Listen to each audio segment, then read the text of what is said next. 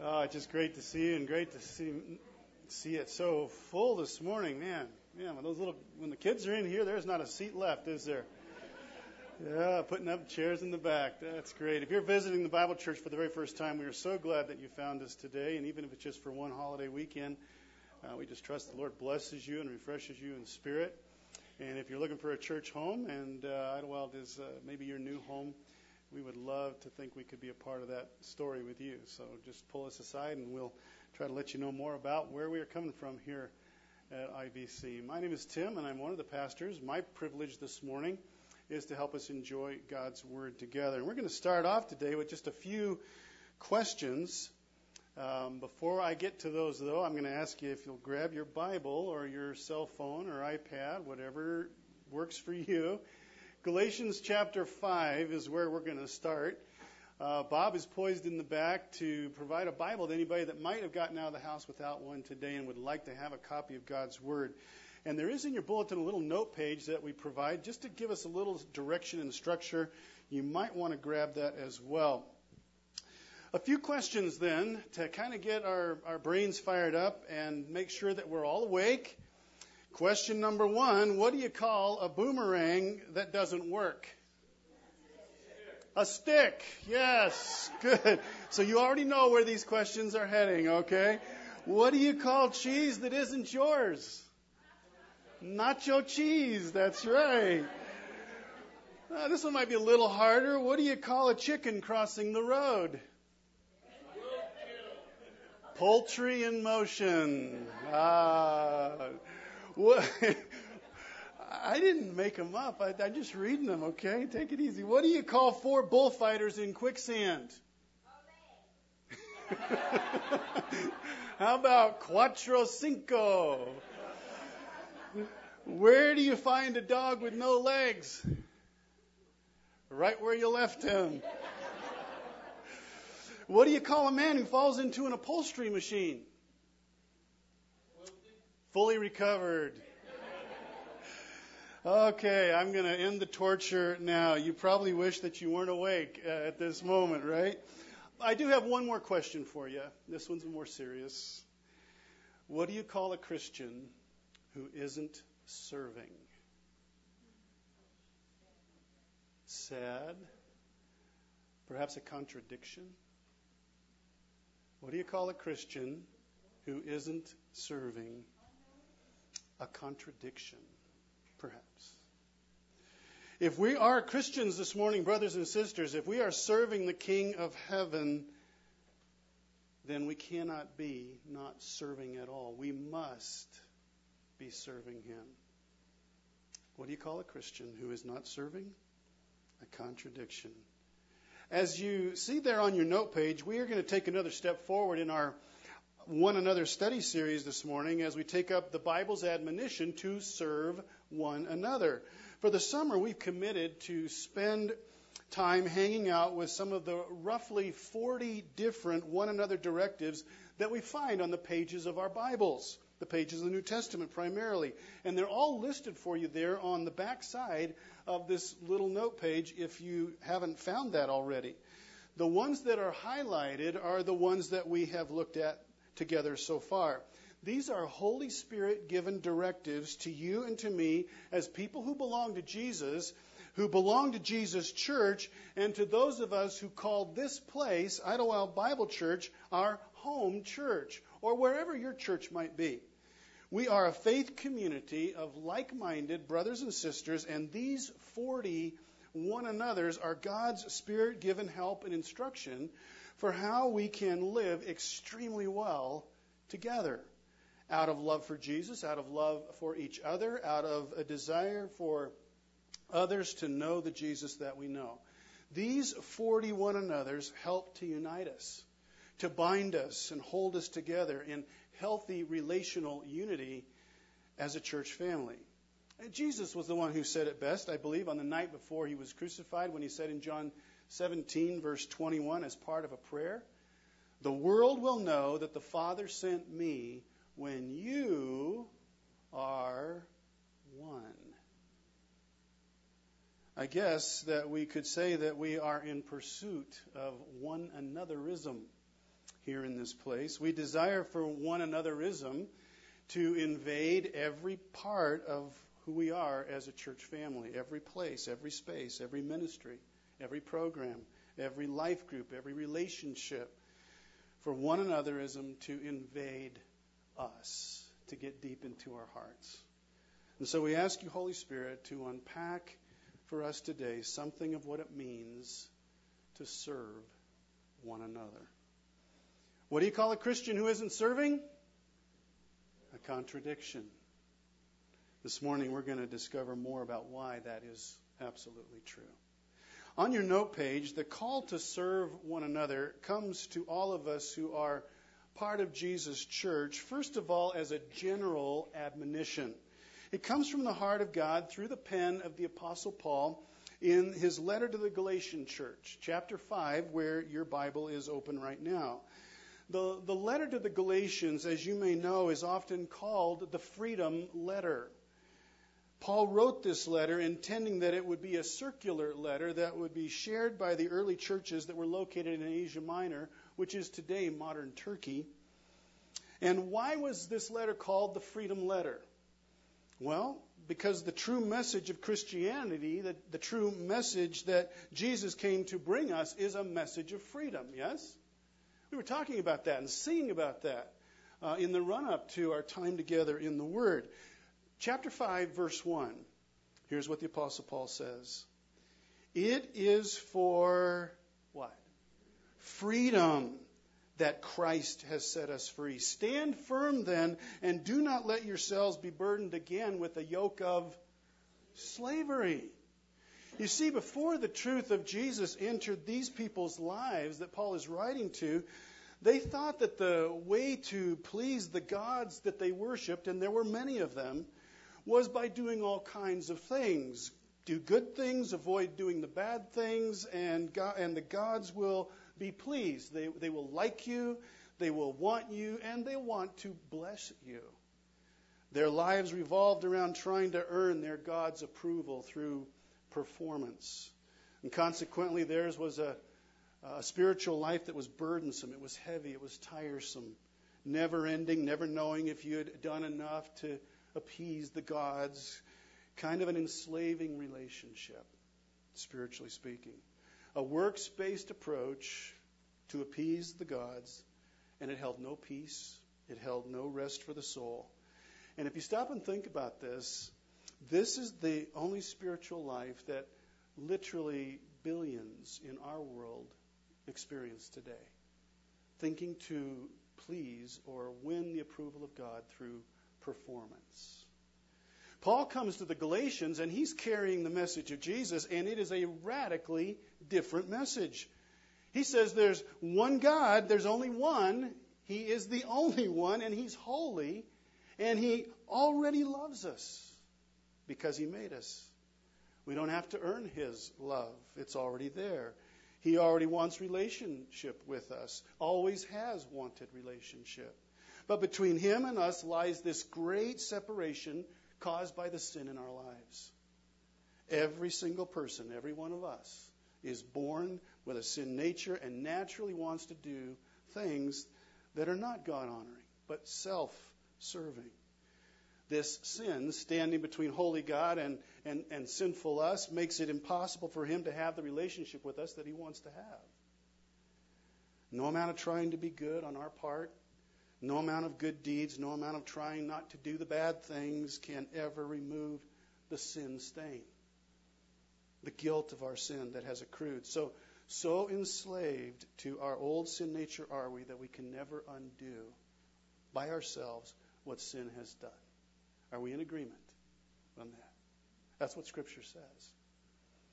God, knowing this, He sends His sinless Son Jesus to us to pay a sin debt for us that we could never pay, and He pays that debt on the cross.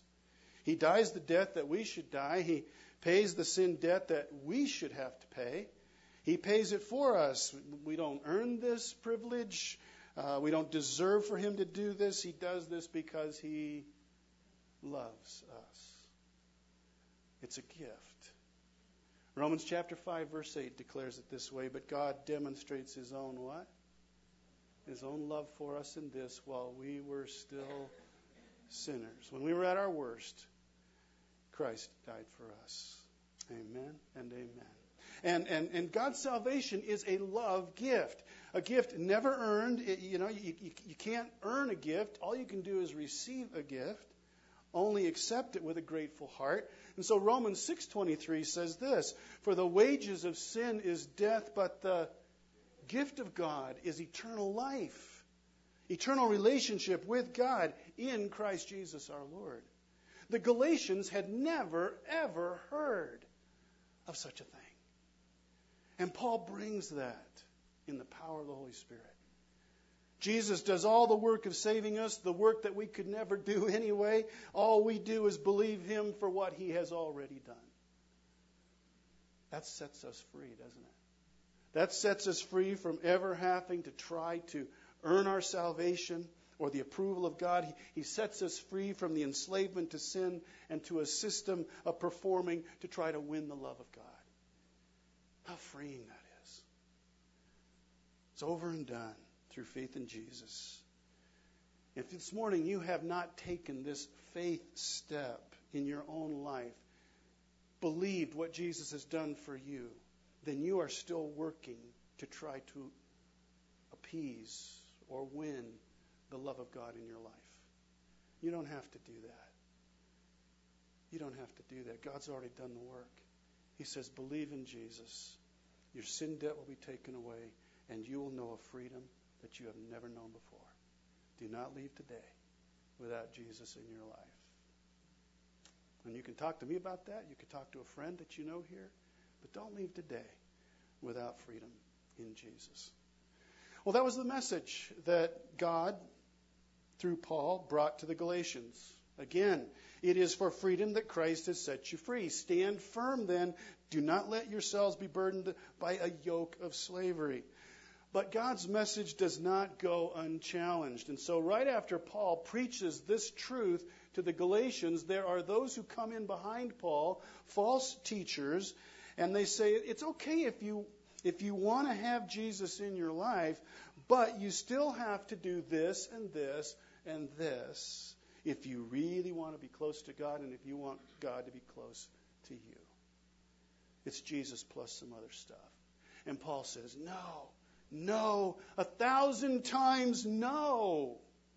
You come to verse 13, chapter 5. You, my brothers, were called to be what?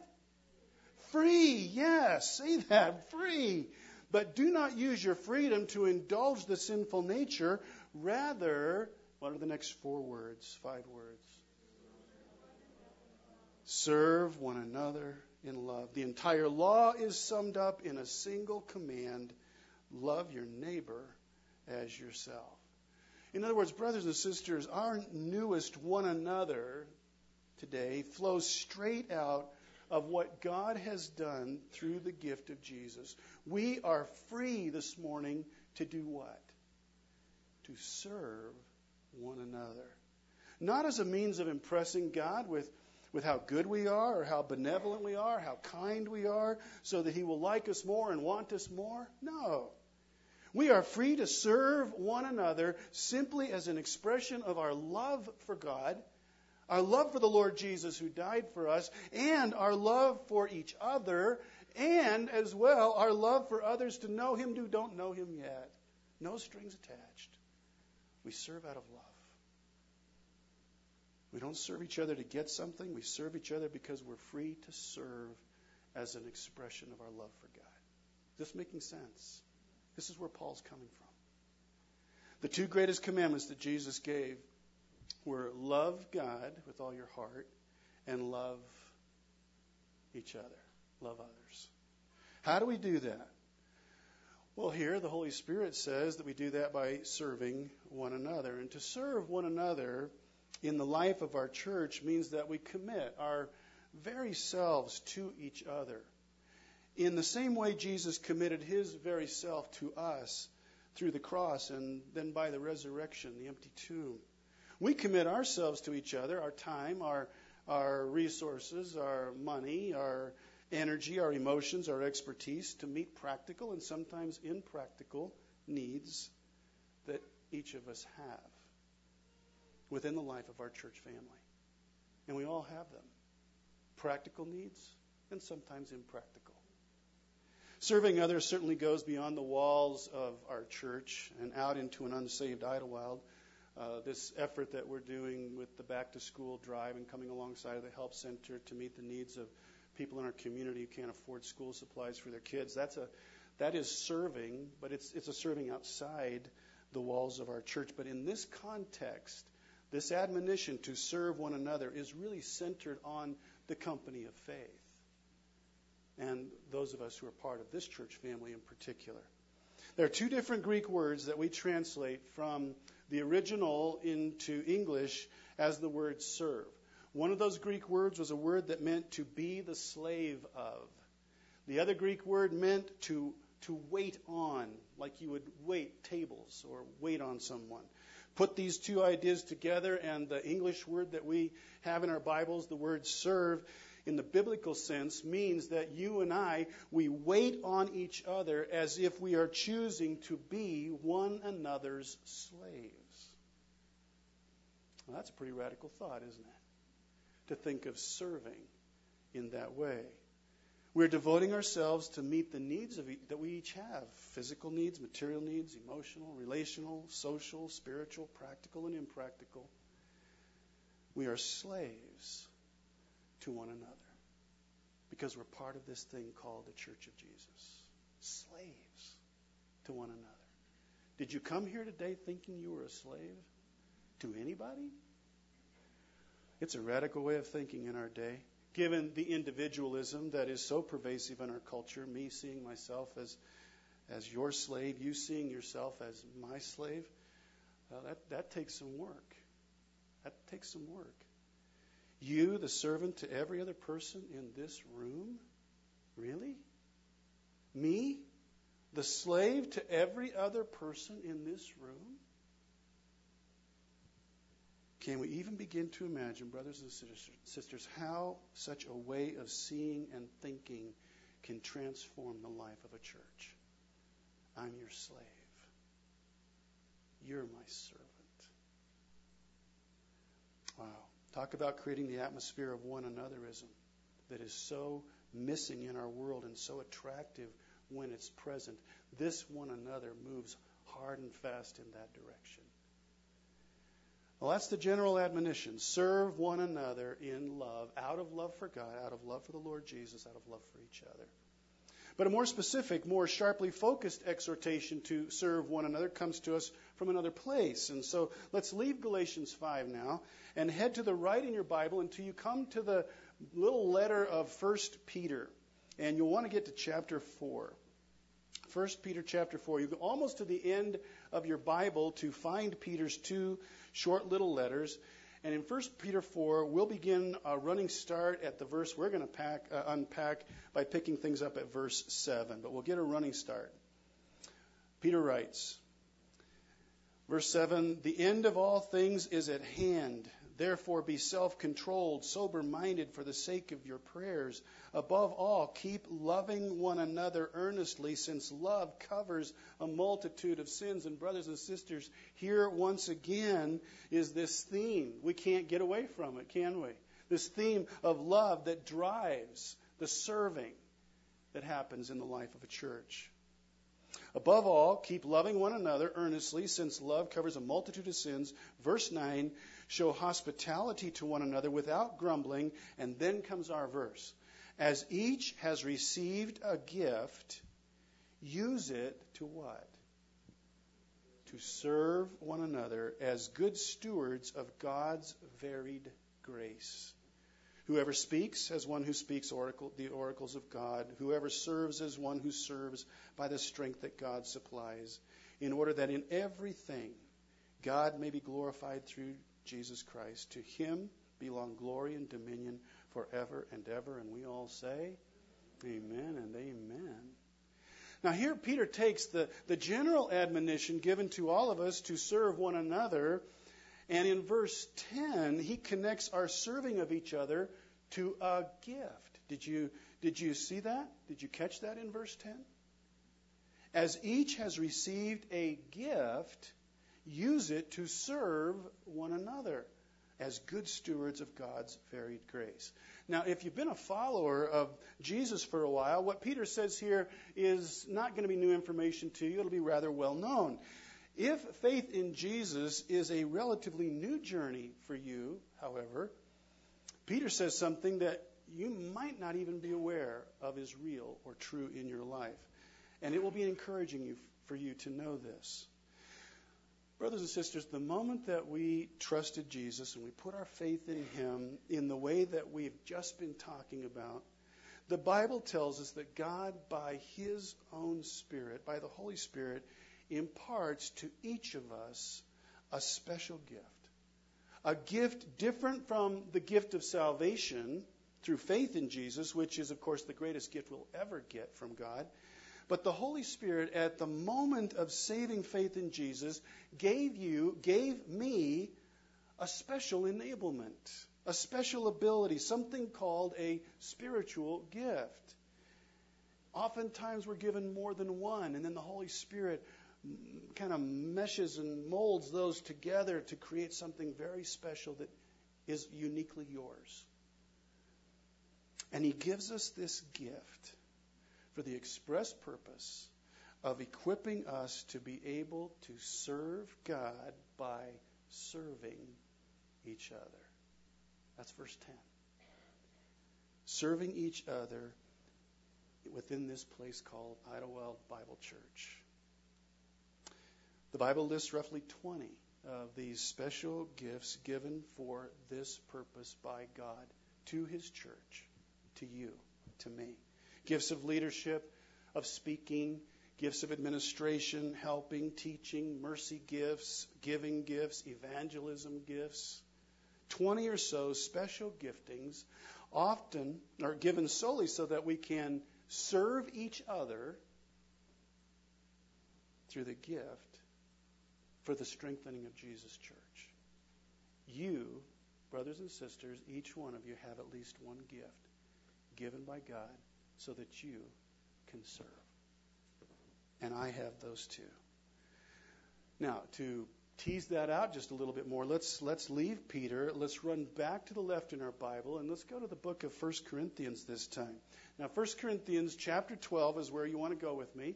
Comes right after the book of Romans, just before the book of Second Corinthians, great. We're on the same page. Good. First Corinthians chapter 12. Now, the Apostle Paul here is writing the Christians in first century Corinth, and he says in the opening verses of this chapter what we just said a moment ago. The Holy Spirit gives to every Christian at the moment of, of belief in Jesus a gift, a spiritual gift that makes it possible for us to contribute, to, to, to participate in, to be involved in the life of our church in a significant serving way. Then he says in verse 7 of chapter 12 Now to each one, the manifestation of the Spirit is given.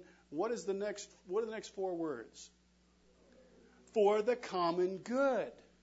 Just exactly what we've been saying. In other words, this gift that you have been given was not given to you for you. It was never intended to be for you. It has always been, from the moment that it was given, it was intended that you would use your gift to do what? Serve one another. That's it. Given for the common good. Very important, that little detail. You and I have been gifted so that we can serve each other. And there isn't one of us who knows Jesus this morning who says, I don't have what I need to do this thing called serving.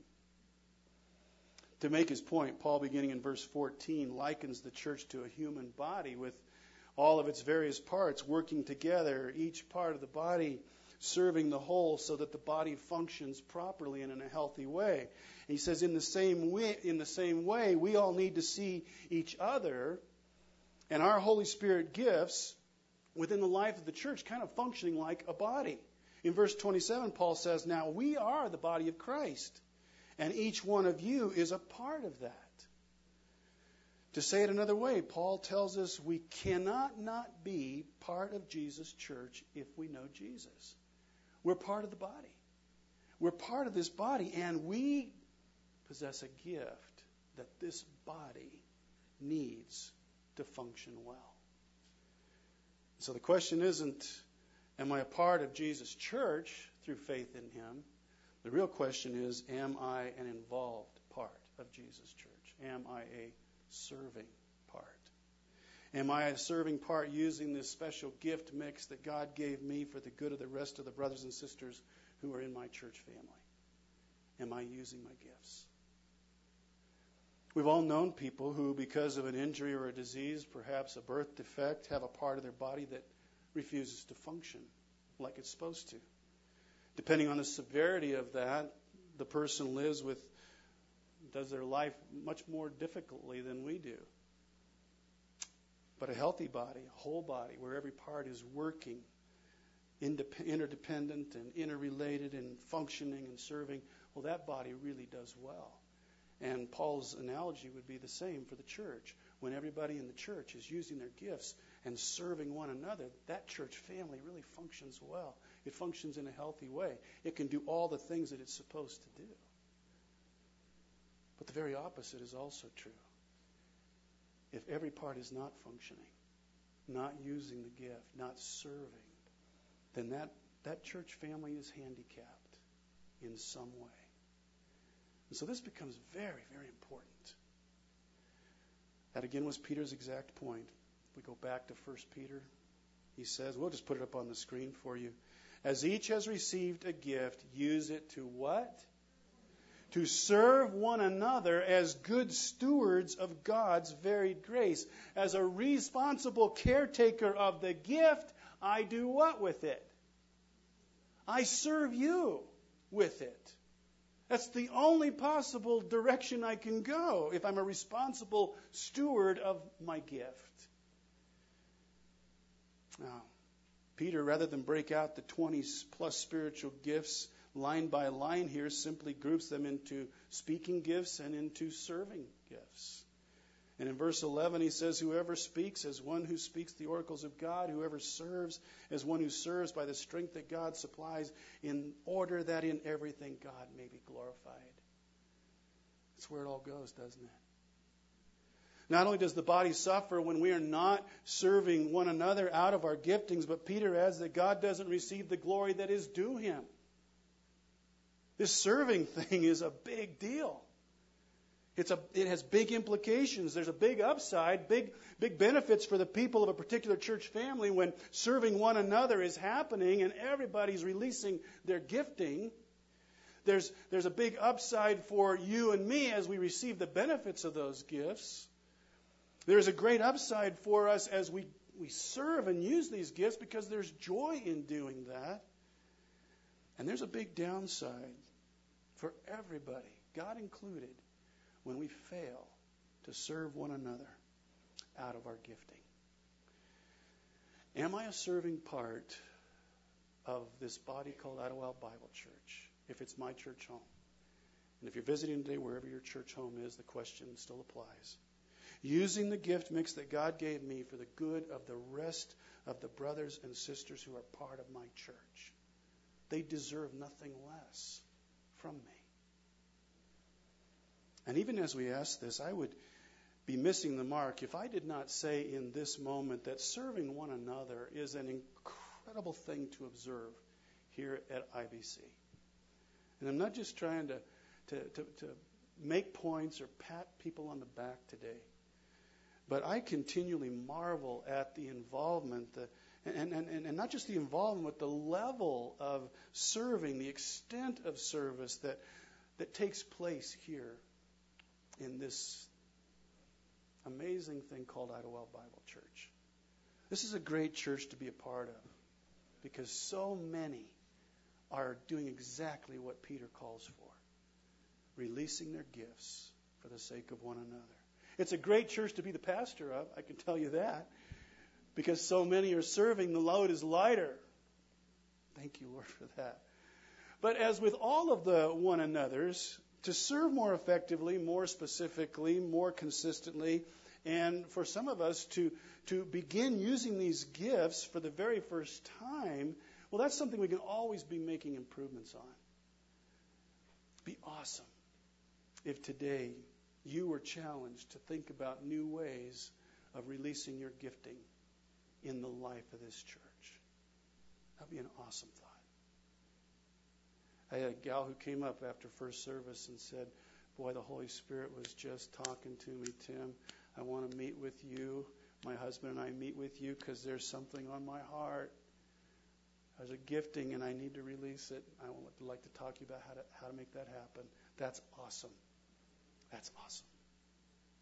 All right, so all of us who are in Jesus by simple saving faith, have been called in a general sense to serve each other, and we've been called in a specific sense to serve each other out of this special God given mix of gifts.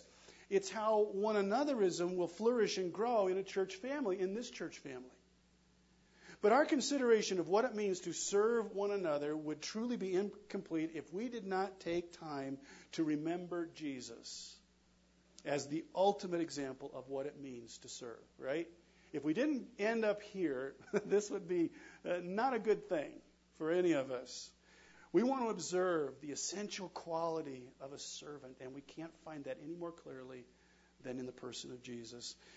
Uh, you might be in 1 Corinthians, you could be in 1 Peter, but I'm going to ask you to leave both those places. Go back to the Gospel of Matthew, first book in the New Testament, chapter 20, for just a moment.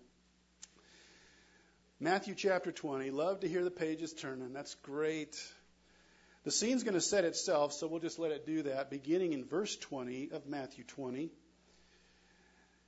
goes like this Then the mother of Zebedee's sons, and Zebedee's sons are James and John. They're the two of the preeminent disciples. The mother of Zebedee's sons came to Jesus with their sons and kneeling down asked a favor of him.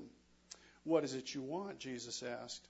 She said, Grant that one of these two sons of mine may sit at your right and the other at your left in your kingdom. Just a tiny little request, nothing too big.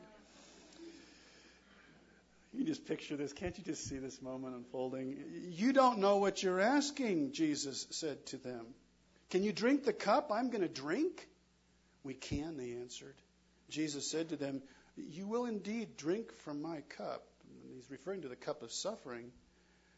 But to sit at my right or left is not for me to grant. These places belong to those for whom they have been prepared by my Father.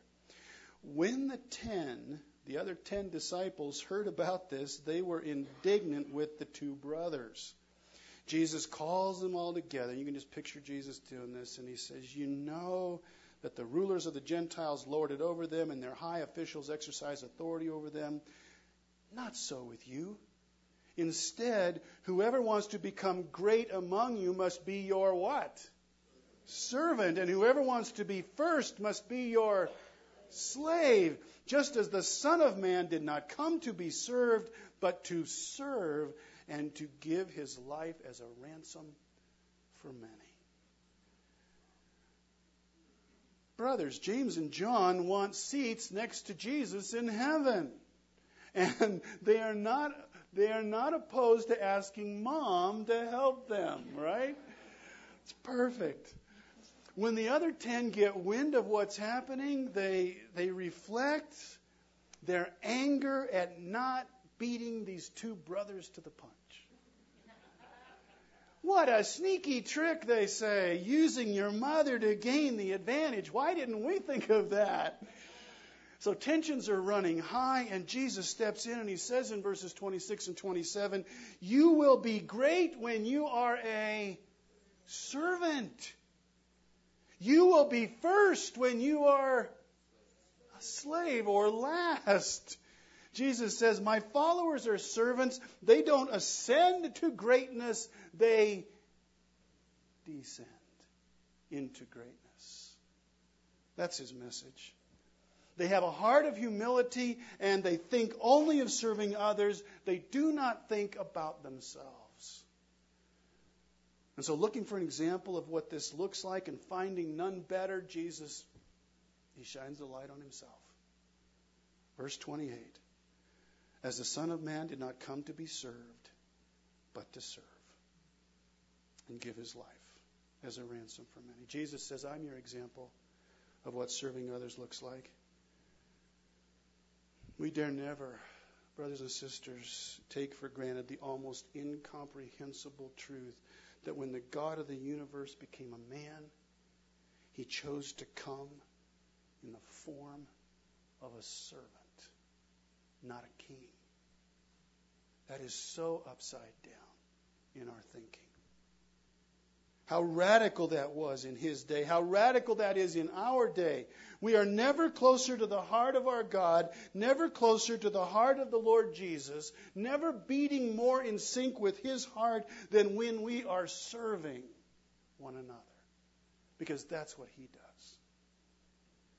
But that requires a special kind of humility. A humil- humility that we get to see in an amazing passage as we prepare our hearts now to come to this table this morning and remember what Jesus has done. So you've been all over your Bible here in the New Testament. I'm going to ask you to go to one more place, Philippians chapter 2, and join me for the, the most incredible expression of the heart of our Savior. Philippians chapter 2. We'll pick it up at verse 3. And Paul by the Spirit of God writes to this church family, and he says, verse 3 Do nothing out of selfish ambition or vain conceit. The very things that the, the brothers and the other ten were doing in Matthew 20. But in humility, consider others better than yourselves. Each of you should look not only to your own interests, but also to the interests of others. What Paul is talking about is serving, isn't he? That's what he's talking about, serving others. And what will serving others always require? Humility. A willingness to descend into greatness. And so Paul turns to Jesus in verse 5. He says, Your attitude should be the same as that of who? Jesus, yes, Christ Jesus, who, being in very nature God, did not consider equality with God something to be grasped or held on to, but made himself nothing, taking the very nature of a what? Of a servant. Being made in human likeness, being found in appearance as a man, he humbled himself and became obedient to death, even death on a cross. You know, most of us are familiar with the term upward mobility, right? We know that term. Moving up, always up in our world. Jesus practiced the very opposite. He practiced what? Downward mobility of the most extreme kind, from the glories of heaven to the realms of earth, not to be a king, but to be a what? A servant. He temporarily lays aside all the privileges that belong to him as God never ceasing to be God, but setting aside his divine glory, his independent authority, his divine prerogatives as God of the universe, creator of all things, and he becomes a servant. It is impossible to comprehend and glorious to consider all at the same time what love and humility moved within the heart of Jesus to cause him to come, not for his sake, but for ours. Amen. And to serve us unto death. Such truth we want to consider as we prepare our hearts now to come to the Lord's table. Let me take a moment and just pray as we head in that direction. And Heavenly Father, thank you for the challenges to us from your word today. We do want to be a church family, so much want to be a church family where one anotherism is the air that we breathe. We do not want to be contradictions, Christians who do not serve. But this will never happen except by your doing. It is you who must make us this way. Humble in heart, loving one another, playing out of our giftedness, and serving. We do with all humility, say to you, Jesus, right now, we want one day to stand before you. And we want to hear you say the words, Well done, good and faithful servant. Make it so. For your glory, for the good of your church, for our mutual good in this place, and for the eternal good of those who are outside these walls and don't know you yet. make it so. And all God's people said, Amen and amen.